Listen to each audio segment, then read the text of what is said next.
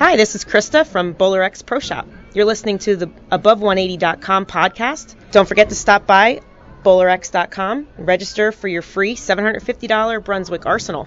And also check out some of our great deals and always free shipping on every item every day. Jet Bowling is a proud sponsor for Above180.com. Want your score to soar with a new Jet Altitude or any other great ball in the current lineup? Go to jetbowling.com, enter coupon above 180, and listeners can get a great discount. Jet Bowling, taking your game to a maximum altitude. Above180.com, taking your bowling game to the next level. Tim Berg and Joey Serrar are ready to hit the lanes, approaching the issues that you, the bowler, want to know. From the latest equipment reviews and coaching to drilling layouts. Now, from Washington, D.C. and the Bowlers Pro Shop in Milwaukee, Wisconsin, here are your hosts, Tim Berg and Joey Serrar. This is Tim Berg, co host of the Above180.com podcast. One of our crew contributors on Above180.com, his name is Matt. And Matt started writing for us, and he is um, we are chronicling the journey. Matt, thanks for hopping on with me today. Not a problem at all. Great, Matt. Well, I want you to just talk about uh, what what our thought behind the, the column was that you're writing for Above180.com is, is simply this. We're going to help you as a bowler increase and take your bowling game to that next level. So why don't you tell everyone right now, where are you in your bowling level and how long have you been bowling? Um, I've been bowling since the YABA days of my my high school. So probably I was 15 or 16 back then. Um, uh, bowled, like I say, bowled a couple of leagues then. Partners always. We won a couple. We won a couple of leagues, but oh, I was always topping out about the 150, 160, like like a lot of youth are. Um, high games in the 210s or 220s. Took some time off for college, like a lot of people do. um, I jumped in the league again about 06, 07.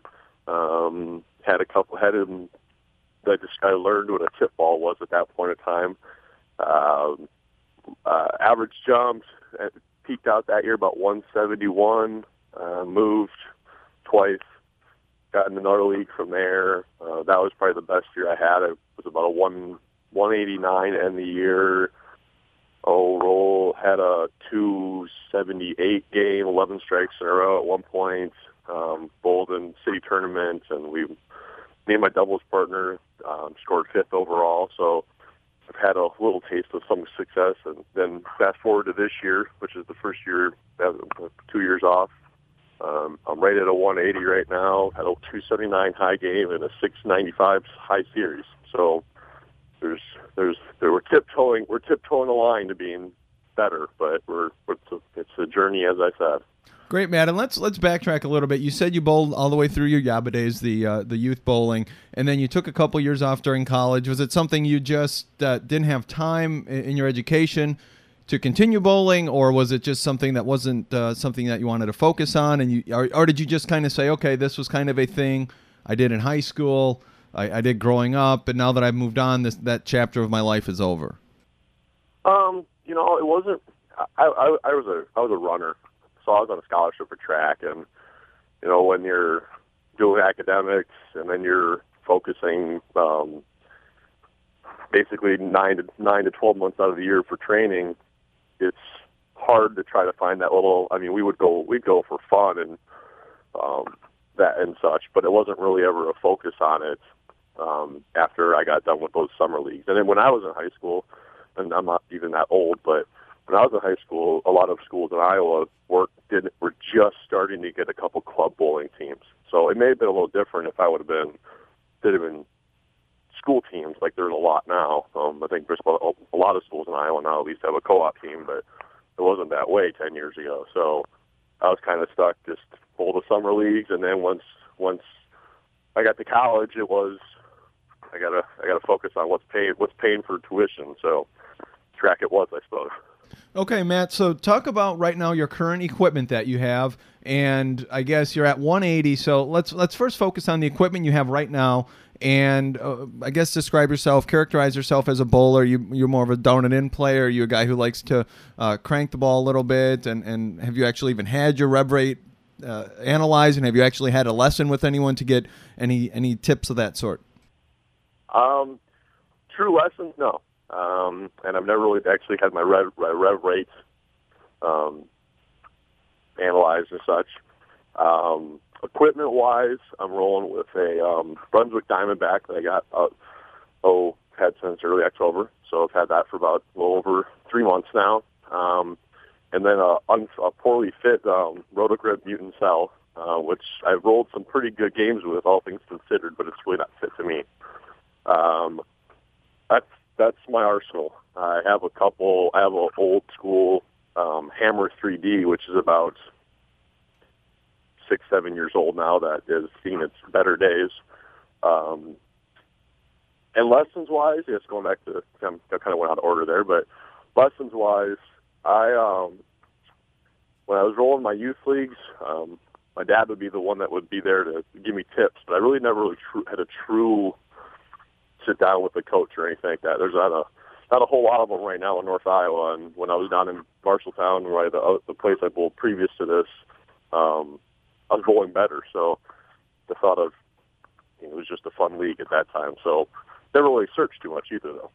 Well, Matt, one of the things we want to do with you, because ultimately you're at the point where a lot of bowlers that we, you know, when me and Joey started this website, one of our goals was to help people like you improve their game. And what, what we'll usually see happen, what Joey sees more than me at the pro shop, people will come in and they'll get to that 180 plateau like a lot like you have two bowling balls one of them a little bit newer one of them a little bit older maybe doesn't fit them properly and they'll just give up because they can't get their game to that next level. So what we want to do is we want to chronicle your journey, and we're going to try to help you out along the way. We want to talk to. We're in talks right now uh, with getting you a couple lessons with, with a, a USBC certified coach. So we want to do that. And if anyone is listening who wants to help us out with this, by all means, shoot us an email, tim at above180.com. But we want to help out Matt here.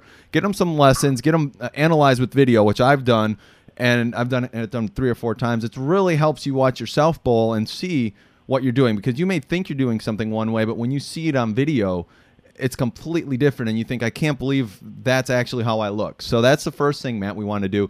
Uh, we want to get you that, and also we're going to try to get you a little bit of an upgrade in equipment too. Get you maybe a couple more pieces. Get you uh, a benchmark bowling ball. Obviously, we need to get you a spare ball too because uh, one of the things I noticed you've been talking about in some of your articles is practice and practicing on spares is where your average is going to improve as you move forward. So I think we need to, you know, that's one of the first things is to try to help you out with that, and then we'll have someone analyze your game too, and maybe help you out with a couple tips like that.